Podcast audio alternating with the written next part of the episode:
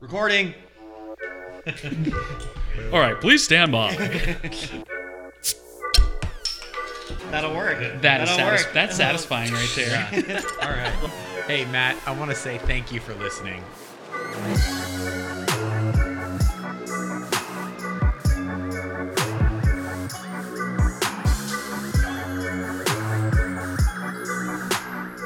Going on, everybody, and welcome back to another episode of the Team Morale Podcast. I'm your host, Ethan Crocker, and we do three things on this podcast we talk a little booze, we talk a little beer, and we talk a whole lot of basketball.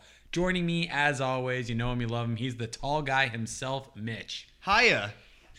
Hiya to start. Hiya. We have a some new blood in the podcast today. We've got Grill Daddy B himself here with us, Brandon Hatfield. He's a great friend, friend of the pod, and we call him Grill Daddy B because he can grill you a mean steak.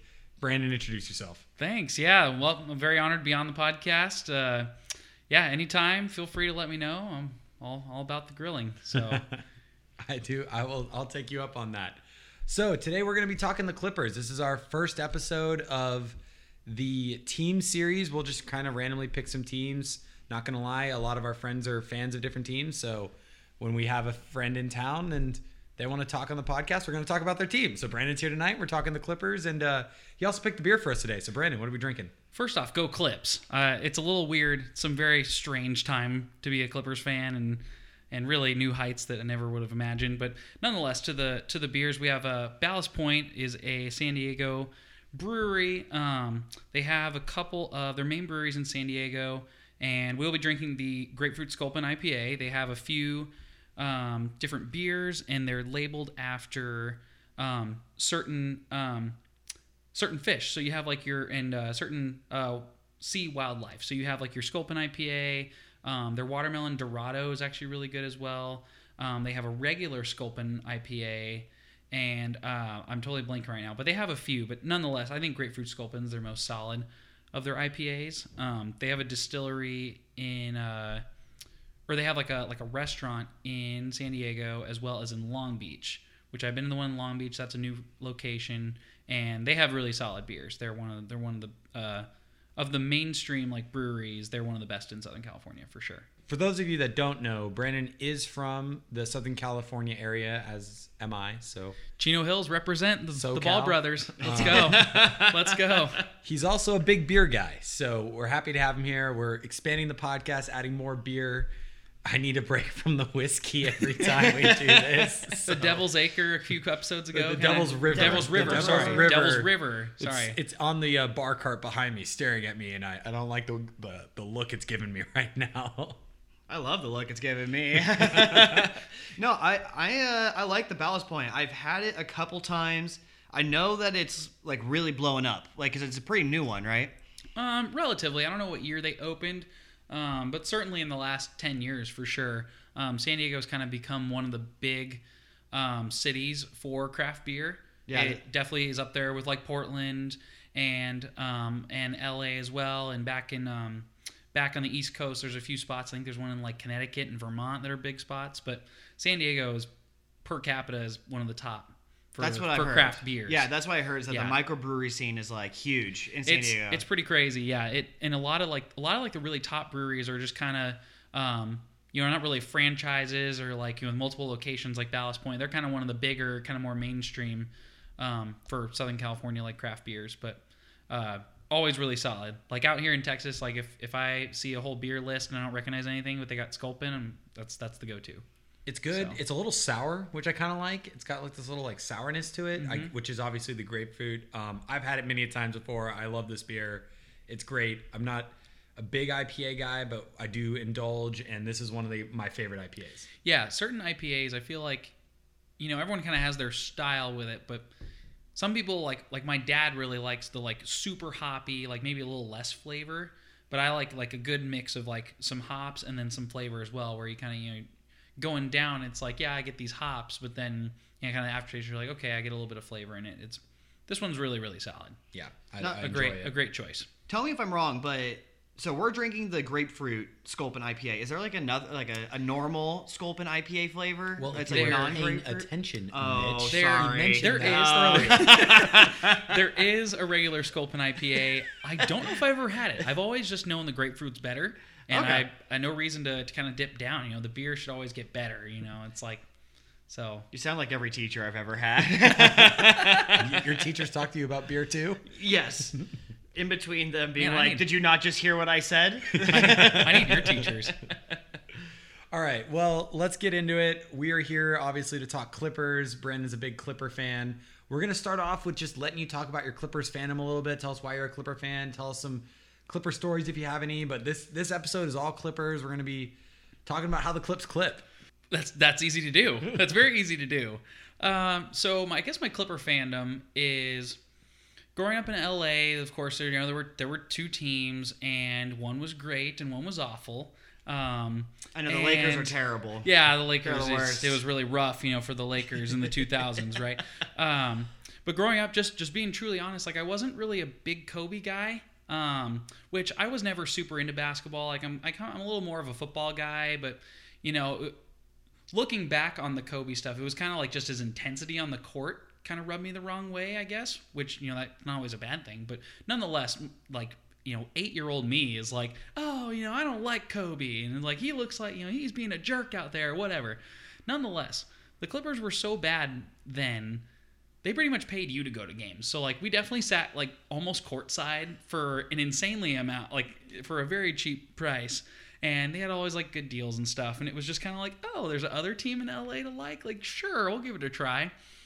And it was a very rough beginning. It was it was nice to join because it, was like the Sam Cassell, Cuttino Mobley, Corey Maggette, Elton Brand. So they weren't like completely awful. They were just like kind of bad to meh. They made a playoffs. Uh, I don't remember what year, but it was kind of that late, like maybe 2007, 2008. They Yeah. made the playoffs, and um, it was just kind of like, all right, you know, I could be about this, you know, and um, and then it was like really bad to then getting Blake Griffin, um, and it was just kind of the rise since then, which was really weird. Like, cause when like like when we got Chris Paul, it was like, wait, we got like a real player, like. H- How does this happen? Like we're the Clippers. Like how do we get like an actual basketball player outside of the number one overall pick? Yeah, the And Clip. so- oh, I'm ahead. sorry. No, Go ahead. no. Go I was just gonna say, yeah, the Clippers have definitely had this weird meteoric rise, especially here with the Kawhi and Paul oh. George thing, where Oh. I feel like they were the darlings of the NBA. Everyone's like, oh, the Clippers, like.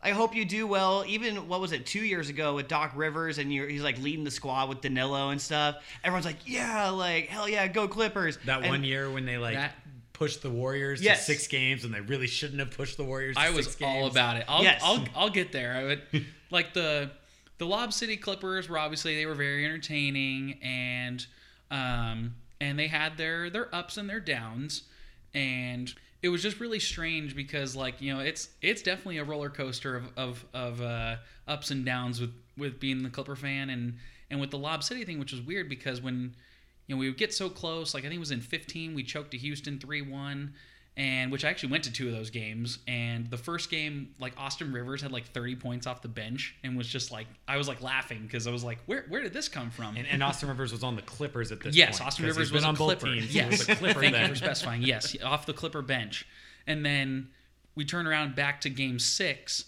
at Staples Center, and in the like I think it was the third quarter, we were up by like 20 or 25, and Josh Smith and Corey Brewer just became Michael Jordan and they just did not miss. Like I don't know I don't know the stat line or anything, but anyways, they mounted this crazy comeback. Not not even James Harden. He just sat on the bench the whole time and it's like they came back without you know without James Harden. It it was very frustrating. But anyways, we ended up choking that series as well. That seems to be somewhat of a theme with you guys lately. uh, yeah. we the Clippers kind of started the whole 3-1 thing because it was like the blew a 3-1 lead and then it was like the Indians in the World Series and then like the Warriors and it was like we keep passing the torch of this 3-1 thing and ironically it comes back to the Clippers Yeah, again this past circle. year. So it's that's the most Clipper thing I've ever heard. But it's the ups and downs and then yeah, the the Clippers I think that was 18-19 was a really fun team and mm-hmm. But going back to the Lob City thing, it was weird because at the time I thought it was like maybe it was Doc Rivers like was the problem. Like if we can't like if we all we have all these talent, these great players, why aren't they, you know, if they can't mesh or whatever, like that's got to be the coaching. So there was a brief period where I was like, yeah, get rid of Doc. Like this isn't working. Like we have awesome players. This should work. And that really made a complete 180 because of the 18-19 team, which was like the the it was like the Pat Bev and Tobias Harris um, and Zubac and Montrez um, and Shamet, young Shamet as well. That like they what I really liked is that they played as a team. Like the Lob City Clippers, you know, they were kind of a bunch of individuals just kind of going together and but that team really played together and like you could tell that they really enjoyed themselves. Boban's on that team as well. Love Got me some Bobby. Bobby. Love me some Bobby. It was really neat. You and, and that, and that made a, and that made a complete 180 because it was like, well, if Doc can make the playoffs and force these all great Warriors teams to six games, like you know that wasn't his fault with the with the Lob City Clippers. So, uh, really really enjoyed Doc, and he's always been, if anything, now such a constant for the Clips. And then uh, this past year with the getting the crazy superstars, like I thought getting Chris Paul was a big deal. It was like when we got Kawhi, um, I think I got home from work or something. It was pretty late. It was like you know midnight, 1 a.m., something like that. And I looked and I look at Twitter. I'm like, oh my gosh, Kawhi Leonard signed with the Clippers. Like, let's go. And I'm thinking with this team. And then I refresh it like a minute later, and then it like Woj quote tweeted it. It's like, oh, the Clippers get Paul George in this trade, and I'm like, what in the what? I had to like triple take my phone, thinking this is actually real. And so they're at their their point now, and it's you know, like I said a few minutes ago, highs and lows. It's uh, the high of you know being having expectations and being title contenders, and uh, but not getting out of the second round, which Jamal, has just Jamal our, Murray had a little something to say about the yeah, contending. yeah. I something about the uh, the second round that really does us in. So I'm I'm not really sure, but you know, it's we have. I'd like to think we have what it takes having two top ten players in the NBA. So People would argue against that after this playoff with Paul George being a top 10 player. yeah, I guess NBA. regular season players we like. Right? I feel like everyone's kind of forgetting how good your team is. All right, like everyone's like kind of like pushing you off to the side and forgetting that like who Kawhi Leonard can be. he is like the definition of consistency. Like it is insane how you just like you know, and he's not really the most ball dominant player, but like you know, I feel like every other possession, it's just he dribbles to the elbow, pulls up a mid range, and he makes it every time. And it's just like, you know, I thought Chris Paul's mid range was great. Like I, I think Kawhi, it's just. But then Kawhi, you see him posterize like it was a Daniel Theis on the Celtics. He, Yeah. he completely yacked on one time, and he is an incredible player. And um, I'm really excited to see what what he can do with uh, maybe with some of the new additions that we'll get to later in the podcast. Yeah, absolutely. Let's let's talk about the old before we get to the new. I want both you two to react to last season's Clippers because they came in with the expectation of it's them, it's the Lakers, it's Milwaukee, and it's you know the, the- basically those teams in re- in the grand scheme of things. And so it, everyone was gearing up for this LA Western Conference Finals. It was almost written in stone before the season even started. Denver producer Jay's over there giving me the thumbs up. Um, had a little bit to say about that. Actually, a lot of it to say a lot about to say about that one. But let's let's react to last season. Are people are is it blow it up time? What what do we think? Go ahead, Mitch. So I act, I had the Clippers going to the finals all year. Like that was my pick going into the playoffs. Like I still had the Clippers. I thought that if it did get to them and the Lakers, they had the best shot that anyone in the West Coast. I mean, I thought that Milwaukee would have had a better had a pretty good chance against the Lakers too. But overall, I really like the Clippers. I still really like the Clippers and they turned out to be fairly hateable mainly because of Marcus Morris's like antics, but I still really like the Clippers. I think people it's a dangerous proposition to be sleeping on these guys because Kawhi is the ultimate assassin. In today's NBA, we're like, I would not want to play Kawhi in a seven game series almost as much as like fearing LeBron when you play him in a seven game series. Because Kawhi's kind of shown that he like can backpack a team where he did with the Raptors. I Paul George to me is the biggest question mark. Like he just needs to play like how Paul George can play and step up in the big moments. And that's kind of the biggest question mark for me for you guys. I like it sucks to see you go down, like be up three one, and then lose in that fashion. Like that's just like heartbreaking. I producer Jay is probably gonna be mad at me, but I think that they got kind of lucky in that they caught you in like a lull. You definitely hit a lull, and Jamal Murray just like caught fire, and those two things combined is what caused that three one collapse. Yeah, and, and kind of going off that hateable thing, it's hard not to be hateable when you have Pat Beverley, Marcus Morris, and Montrezl Harrell on your team. That's just, just we we have a lot of players so that, much just that are jerk could be on, on the one NBA team. all hate team. going possibly. forward. They won't have all those guys. Yeah, They'll no only more have two Montrez. of them. Yeah, no Montrez anymore for you guys. Brandon, how are you taking this loss? Um, I'm not happy. I I didn't feel super great about us keeping him though. Um, I knew he was gonna get paid somewhere else, but when it came out that But he- but he didn't get paid, but he when he didn't really get paid, and then he went to the Lakers. I'm gonna start it off with a very, I'll say a very warm take. I won't even give it a hot. Feel free to expose me for this. It was a very min- it was a very Durant esque move by Montrezl Harrell Ooh, Durant. in the in the classic if you can't beat them you join them i know we didn't get a chance to play the lakers in the conference final we can thank the producer jay's Ma- uh, denver nuggets for that one I Wish it was the Mavs. and i was looking at you but i was thinking of his team Ethan started daydreaming for a was second. like, the, oh. Nugget, the nuggets really I put a, a wrench into that one but uh, if we had the chance you know it's it's all you know it's a woulda shoulda coulda but anyways montrez for the contract he did to go to the lakers felt very durant-esque not nowhere near the level of that but i got some vibes of that and I then straight backstabbing is what I got out of that. Yeah. I am Yeah. like I I'm I'm unhappy for you guys. But then it goes about, and we would have liked to have Harrell back. Like it's not like we don't want the sixth man of the year back. Um, but I, I think we just figured he was going to get paid elsewhere, and then it was just like, well, okay. And I think we were ready to match maybe to a certain point because I think we have bird rights on him as well. But then it came out and his first thing with the Lakers, basically asking him like, did the Clippers, you know, if the Clippers wanted him back, and he goes. And he literally says, "quote I mean that goes without saying. Apparently not if I'm on the other side. So it is what it is, really." Which is getting major vibes of like, eh, and it's like, well, oh my gosh. I read this article in the middle of work today, and I was very upset. Here's another quote Montrez had to say: "quote I feel like I feel that if you spend your career in any place long enough, you're going to want to still keep playing there and keep growing there." So, of course, I still have great respect for those guys and for that organization. But like I said, as far as they wanted me back, obviously it doesn't seem that way, does it? I was like, no, of course we wanted you back, but also we would have taken you back for that contract. So if you really want to stay here and keep growing here, how come you only take the 11 and a half sharing the building with the other guys instead of coming back and running back with us?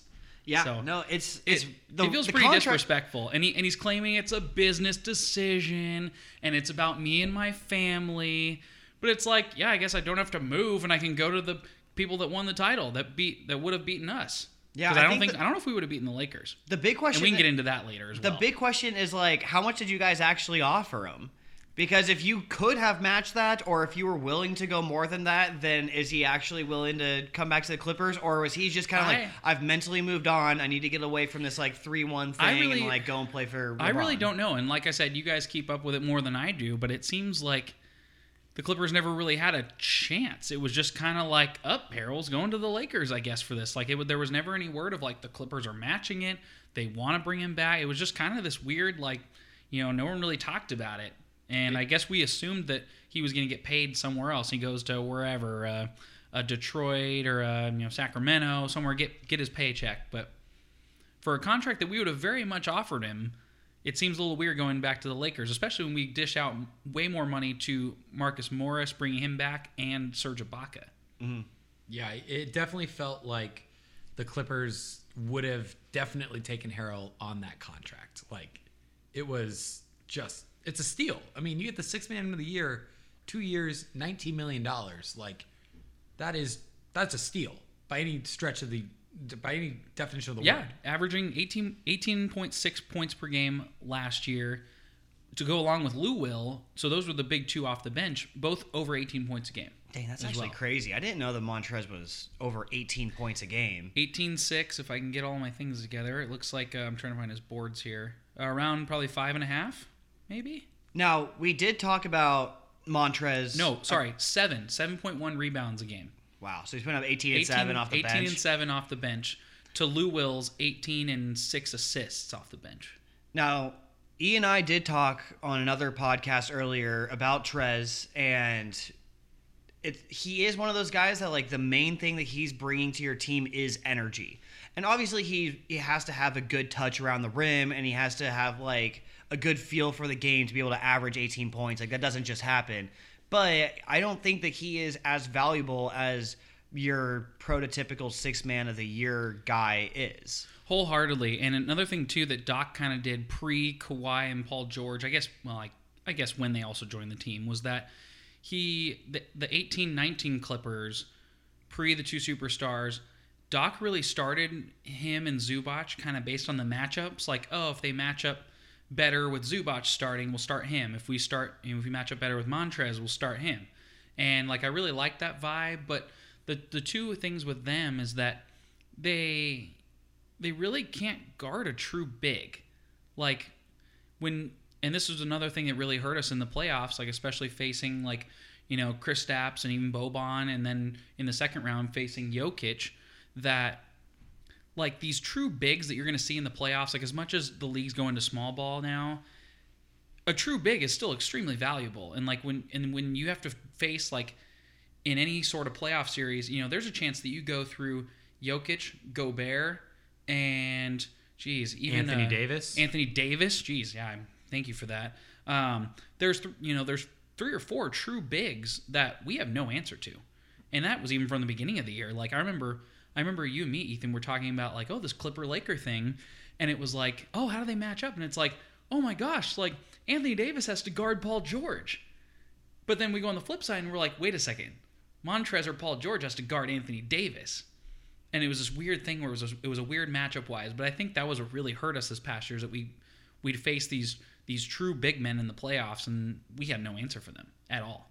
Yeah, it was definitely apparent in the playoffs that Montrez especially could not hang.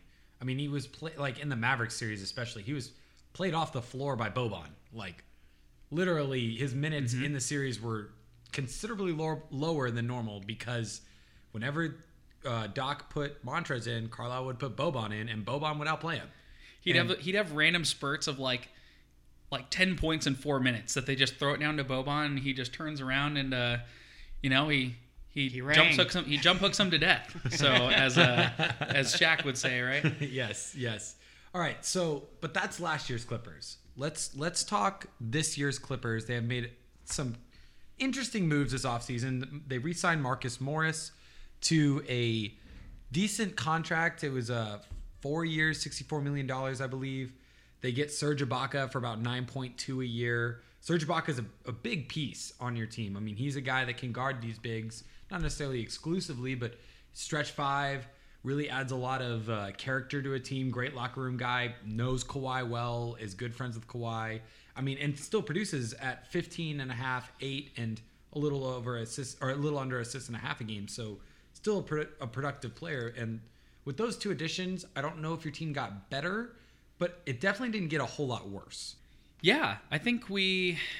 It's not the you know it's obviously not a rebuilding. It's like a retooling, to where, you know, we lose a guy like Montrez, a six man of the year, um, but we're still good. We still have another six man of the year in Lou Will, so we're good on that. si- But uh, I was kind of mentioning even to you guys even before we started the podcast tonight that like the Clippers added a lot more versatility. Not that we weren't versatile before, like last year's team wasn't versatile, but I feel like really, I guess new coach Ty Lue could could go as really big or as small as he wants. With the roster we have now, of course, you know, if we make another move, maybe we get somebody like Hassan Whiteside if we have the cap, or if, or if Ballmer's just like, yeah, we'll get anybody. Like it doesn't matter. You know, it doesn't matter to him. He's building a new stadium right next to the Rams, so it would be. I do like the versatility a lot. Especially, I do really like the Luke Kennard move, getting him and bringing him in. I think he adds a lot of playmaking to this team where the offense gets a little stagnant, which you had mentioned against the Mavs happened a little bit and certainly happened throughout the course of the year. That when it gets stagnant, that maybe maybe Luke Kennard could be some sort of playmaker that gets open looks for whoever. But it, honestly, like you have Paul George and Kawhi Leonard, like they're going to get a lot of open looks for other people too. So I like the versatility they have in their lineups to go as big or as small as they like, but also the the guys they have really can bring about I think just more movement and kind of less staticky of offense, if that makes sense, I guess. Yeah, so the big like the big moves that you guys have made is you already kind of touched on it is Ibaka and Luke Kennard. Those are your two new dudes coming into this Clippers team. Mm-hmm. I would make the ar- I would make the argument that you pretty much flipped Montrez for Ibaka, and I think like you know not on purpose, but that is kind of how it turned out. Pretty much. Ibaka is Same thing like Shamet for Yes, Kennard, and right? Shamet for Kennard. And I Yeah. would I would say that both of those are considerable considerable upgrades in both talent, versatility, and like character. Like those are guys that like Ibaka and Kennard are both known to be really good locker guys. Ibaka Mm-hmm. actually can guard seven footers because he is a seven footer and he's a great shot blocker and he's just kind of a good team defensive guy. Montrez never was. And then uh, Kennard comes in in that same kind of role that Shamet did, but Shamet was almost exclusively a catch and shoot guy. Where, like you said, Kennard is actually going to be able to take it off the bounce and make plays for other people. I and I, you know, I would argue that you guys are the still the number two team in the West.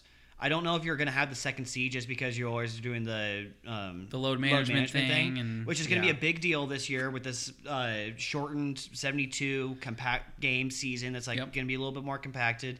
Uh, the load management is going to be more of a thing. So my guess you probably end up with a third or fourth seed just because you end up benching Kawhi and Paul George. But overall, I still would be very, very afraid of the Clippers. And I think you have just as much a chance this year to beat the Lakers as you did last year, mainly because of Ibaka going up against uh, Anthony Davis than like go, having Trez or Zubac go up against Anthony Davis. Man, I'd like to think so. I had a really stressful going back to the the Shamet kind of for Luke Kennard, you know, trade as it were. There was a very brief period where I was extremely upset, and it was because it was just like you know we got rid of a, a really significant role player for just the you know the tw- the nineteenth pick, which is I guess is is a good asset, of course. A middle first round pick is a good asset, but then there was about 20 minutes of just very c- extreme confusion and then the the completed trade where basically we get Luke Kennard and then the Pistons get that pick and it was just kind of like this big like big sigh of relief of like you know I just got to trust Jerry West like he arguably might be one of the best executives ever Yeah. He was the one that constructed the Warriors that, you know, broke the wins record and, you know, went to three straight final. Like he the guy knows how to build a team. And the Kobe Yeah. Shaq Lakers. He was the GM of that team as well. Yeah, so I had you know about 20 minutes of like, all right, I guess I gotta trust Jerry, and then it was like, all right, I I get it now, I get it. Which, Yeah. uh, but it was just kind of like, you know, Shamet for for Luke Kennard, like a man, you know, player on the Pistons, and it's like, I don't know, this guy's this guy's a baller, like he's he's good, and I'm I'm ex- I'm really excited to see what he brings to this Clipper team, and um, as well as Serge Ibaka. Like we haven't really had, you know, he's kind of our first like really our first scoring center as you as it were maybe since like prime blake a scoring big i Mm-hmm. guess right Yeah, I mean, and you could you could argue that Blake wasn't really a center either. I mean, he might be your yeah best like he might be our best scoring, big, maybe since, since elton brand I was gonna say Elton Brand or Chris, Chris Kaman back or in the day. Yeah. oh my gosh chris Kaman. i gotta give him a little shout out if he ever listens to this i'm a big fan of his and if i if if i were to put my life on a basketball shot outside of a layup or dunk it's a Chris Kaman baseline J, like a like a 10, 12 footer. Like you put the free throw like 90 degrees to the right or left. That baseline J from Chris Kaman is money. Dude, Like, I love Chris Kaman. Yeah. He had a short stint with the Blazers. He's Love he's one of my Kaman. favorite. It's weird because some of my favorite Clippers over the years haven't been the stars. Like I really I really liked Kaman. I really liked Randy Foye. He was just such a knockdown Randy shooter. Foye. Like Randy Foye was awesome. I and I feel was like- really upset when we got rid of Randy Foye. I feel like that's got to be like that's a classic Clippers mentality. Like if you're gonna choose to be a Clippers fan over a Lakers, then you're gonna be a fan of like all the weird role players as opposed to the actual yeah, stars. Even uh, Ryan Gomes wasn't too Yeah. bad back in the day. He could hit it. He could knock it down. But it was yeah. Oh my gosh, Randy Foye was one of my guys. And then, uh, but of like the you know of the superstar Clippers, like the Lob City Clips, I like DeAndre a lot. Um, but Jamal Crawford, he has a soft spot too in my heart. He he was pretty awesome. All right, of the so- throwbacks, but So I just you guys your guys' tangent here gave me a chance to look it up.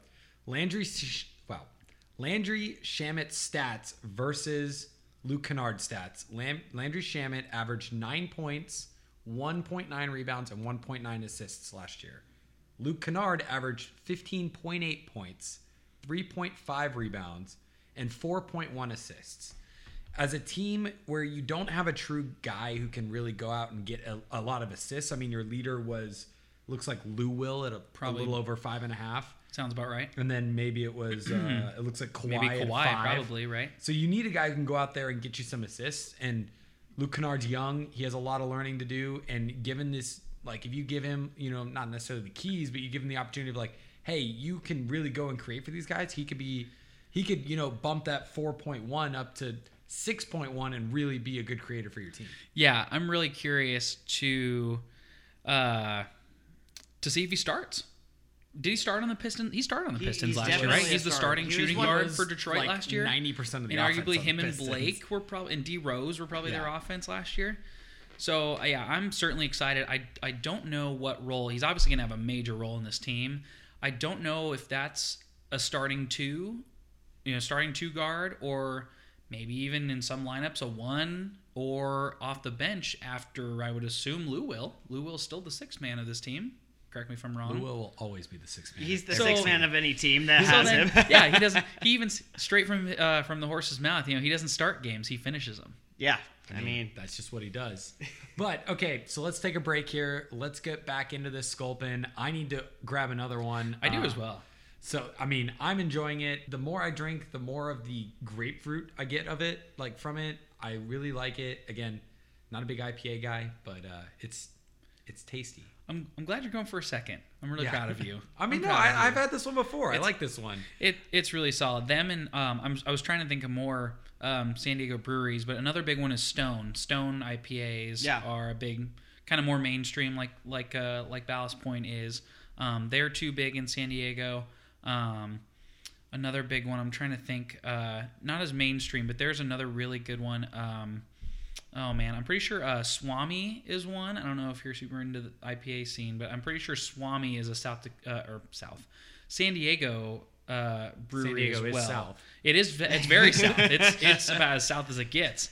Um, Swami is another really good one. Um, I, I would have to look more on the San Diego brewery scene, but there are so many down there, like like uh like North San Diego, like Del Mar, La Jolla. They have some really good breweries there. Obviously, like Old Town San, like downtown San Diego. It's all throughout. You you got good beers all over the place there. yeah, it's kind of But popping down Sculpin holds its own, even against like some of these, even like more like like big dog breweries that like some of the where out of five stars, all their beers average you know 4.2, 4.3 out of five. Where even like Sculpin, you know, it holds its own. So it's for for a mainstream like big IPA beer, like it's it's really good. Yeah. it's it's I- always a staple. I like it quite a lot. I actually I'm not a fan of grapefruit. Like in most I'm not things either. in yeah, general. I never eat. No, But you get the sourness that like comes out of the grapefruit, but it don't. It's not like the overwhelming like uh really like citric acidy group fra- group Mm-hmm. grapefruit flavor that you get.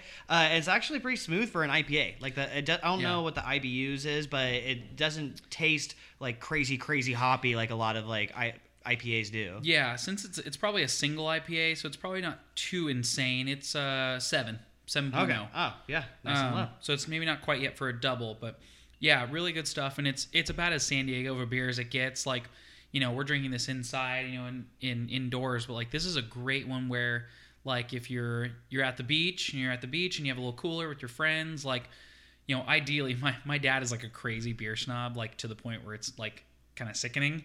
but you know, his whole thing is like, you know, oh, I'll drink, you know, a Sculpin or a watermelon Dorado is another really good one. If you find it in SoCal, you may not find it out here in uh in the DFW area, but uh, he always is like, you know, I'll drink one of these if it's if I'm outside and it's 80 degrees or warmer. I will drink this. And it's Wow, like that is a pure And it's like it's like oh oh my dad. It's It it- is currently like probably in the I love my low dad. He's- 50s, he's high great. 40s right now. Yeah, but that's just that's just my dad's thing, which I'll drink this forever. But he's much more snob than I am. Um, but grapefruit sculpin is is very solid and you Yeah, know, if it- you're outside and it's above 80 degrees it is a perfect beer so it's a it's a really solid ipa It is pretty impressive that a beer from San Diego, San Diego Brewing Company, that's like not necessarily a small company, but like not not one of the big ones, finds its way all the way to DFW. Like the fact that we literally went into a local liquor store and picked these up shows like how good it is and how like far its reach is. shout out to there there's another place out in uh in clear fork um city works you probably you guys have probably been there they have sculpin on draft like all the time and so like if i'm there you know like watching nfl or something on sunday mornings i'm just they have like 80 beers on tap and i'm just like yeah that one's eh, eh, eh. oh they got sculpin cool Yeah. Always go with the sculpin. it's always my go-to so it's a it's a really solid one and like i said it, it holds its own Yeah. amongst uh, some of the some of the big boy beers I kind of love that we got the San Diego beer going with the Clippers, who Yeah, used to be the San Diego basketball Uh, team. it's, you could you could make you know there's a lot of the Clippers are very easy to do little subtle jabs at.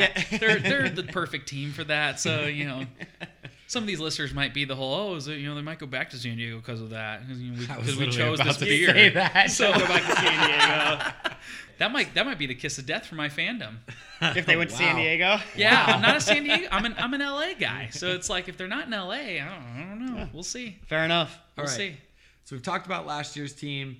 This team going forward, expectations, are there any um Sure hope so. like yes there are i mean they're not a bad team like Go for it, you sorry. expect some things from them but like what's their ceiling what's their floor brandon in your opinion what's a successful season what's a non-successful season are there more moves to be made here where where are we at So I'm hoping. Let's see. I I'm liking where our roster is at now. I still think we need another big, in one way or another, like a true like rim protecting big, because Ibaka can can do that. But I feel like he's more on the scoring side of things. He's definitely an all around player, but I feel like Ibaka's more of a scoring big where we I feel like we really are lacking the the rim protection of like a like a Lob City DeAndre Jordan or somebody like that. Um, so I think we're still a piece away in that matter. We're obviously still I would like you know big title contenders of where we're at now. So I'd like to think we're a top three seed in the West, and if we don't, you know, I'm pretty realistic, and I still think other teams are better than we are. So I don't, I don't, I don't want to pop off and say like, you know, champs or bust, but like, you know, when you have the roster you have, you kind of, you at least got to push for that, obviously, and and if we don't even get out of the second round, like last year was a failure. Like, you know, the Clippers up until the last 10 years, it's like, yeah, second round's pretty good. But with the rosters that we've put together, you know, that's that's, that's still not good enough.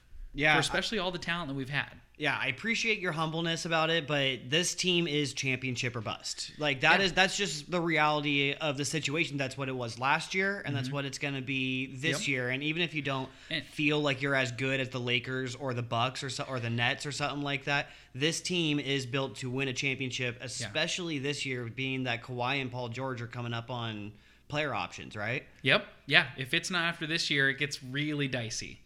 And I really like the moves that they've made so far because, you know, if you have a team with all these great players, you know, it's like, oh, just run it back, do it again, do it again, run it back. Like we were thinking maybe Milwaukee was going to do that pre Jrue Holiday.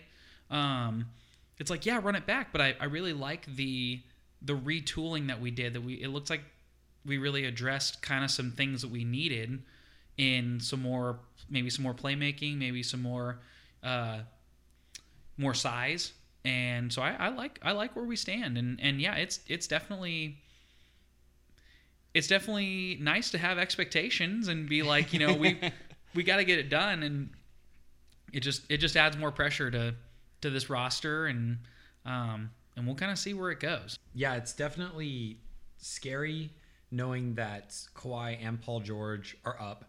I mean that is like almost 50 points a game that might leave after this year if you don't do well Uh, 50 points a game 12 rebounds and like 8 assists coming out of your scoring and you know production if they choose to, to leave and so and with the amount of picks that you gave up to get these guys paul george being i think it was five first round picks It was three of the Clippers and then two swaps. I think one, one if not both, were from the Heat. But nonetheless, five picks technically. yeah. Three were truly ours. But yes, five picks to be Doesn't and- excuse. but and and Kawhi wouldn't come if you didn't get Paul George. So Mm-hmm. you get basically give up five picks for both of them. But if they walk and you don't have a championship, you, and you don't really have a lot of young assets on this team, this is a scary future if they do decide to leave. Yeah. I, I will say that like the the one thing that you could still use is another defensive minded big man. I like Ibaka a lot, but I think you still have a little bit more to be desired. Seeing that the big man is kind of coming back a little bit. The like the Lakers are making it popular again to have a bunch of big men and like rim protectors and you know uh, rollers and cutters and stuff like that. I just trust, you know, I just am hoping and praying that Steve Ballmer is just like, eh, we'll go over. Like, I own Microsoft. Like, I'll just, I'll just pay the luxury tax. Like, that's no biggie to him. He just wants to win. So it's like, at this point, it's like, you know, just kind of screw everything and just go for it. Like, So you know, when are the Clippers? If the Clippers don't win one this next year, they may not win one for another, maybe, geez. Why? I'd like to think, uh, I'd like to think in the next ten years, but I'm thinking maybe double that.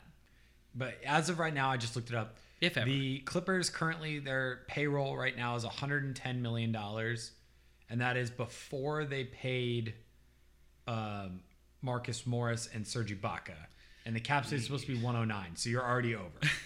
I mean, Paul, Paul that's what I was George and of. Kawhi collectively make about 70 million between the two of them. So that gives you about another 40 million to fill out the rest of your roster. You end up signing Marcus Morris for 14. Beverley makes 13. Lou Will makes 8. Z- Zubac makes 7. You sign Serge Ibaka to 10. Like, money goes away quickly. So you don't have a ton of caps. You- You're bringing in on minimum guys. Yeah, and it would have been nice. Uh, I I would have really liked Boogie Cousins on. I would have liked the minimum, but um, I'm assuming he got maybe more than that with Houston. He got Took the minimum. Took the minimum. Well, all right. Well, we probably tried. At least I don't. I, I'm gonna I'm gonna hope that we tried for for Boogie Cousins. But yeah, a rim protecting big on a minimum would be like ideal. Maybe a little high. Maybe a little more than Joakim Noah. I love Joakim Noah, but he. If he's out there, I'm a little, I'm a little concerned. Yeah, because you look at the who, rest of Who your- else is out look- there of look- like of big men? And well, and you look at the rest of your roster. Your other bigs are Marcus Morris, Serge Ibaka, Patrick Patterson, and then you have Zubac, Kabengele, and Joakim Noah to kind of round out your big rotation. Yeah.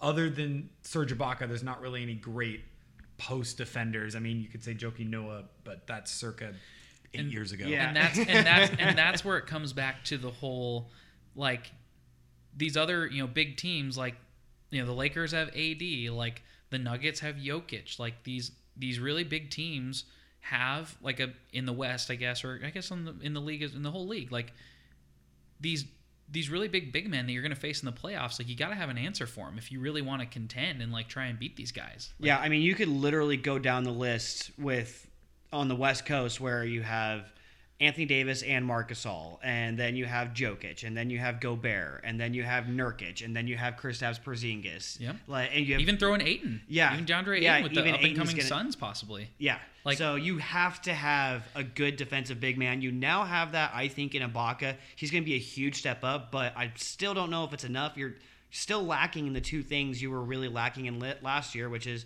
the rim protection and the playmaking. And Kennard and Ibaka are upgrades, but is it enough That's- for the championship? Is the real question. And we will find out if they have enough. We will see. I want to get last minute gut reactions. Where do the Clippers end up? Do they win it all? What what round are they out in? Where do they end up? Man, uh, I I don't think we get it done this year. With the roster we have now, I don't think we get it done this year. Upsetting from the Clipper fan, Mitch. I would say you make it to the conference finals, and you probably We make it to the conference finals. You are going to make it we to the make conference. it to the yes. conference finals. yes, yes. Wait, did we make it in 15 against Houston? Uh, oh, wait. No. Did we make it last year against Denver? Oh, oh, oh, wait. Oh. So that would still be a big s- stepping block, See, that- stepping stone for the that- Clippers. Like that is a, a monumental thing to Yep. get to the Western Conference Finals in the first place. That's where I end up. That's where I think you guys end up. Yeah, but the ultimate, we'll see, because uh, we all know the clip's gonna clip. We will see, ladies and gentlemen. That is another episode of the Team Morale podcast. Thank you guys for joining us. For Brandon Mitch, we're signing off. Ballast Point Grapefruit Sculpin tonight. It was a good one. And as Brandon always says, the clip's gonna clip. Cheers, everybody. Cheers. Cheers.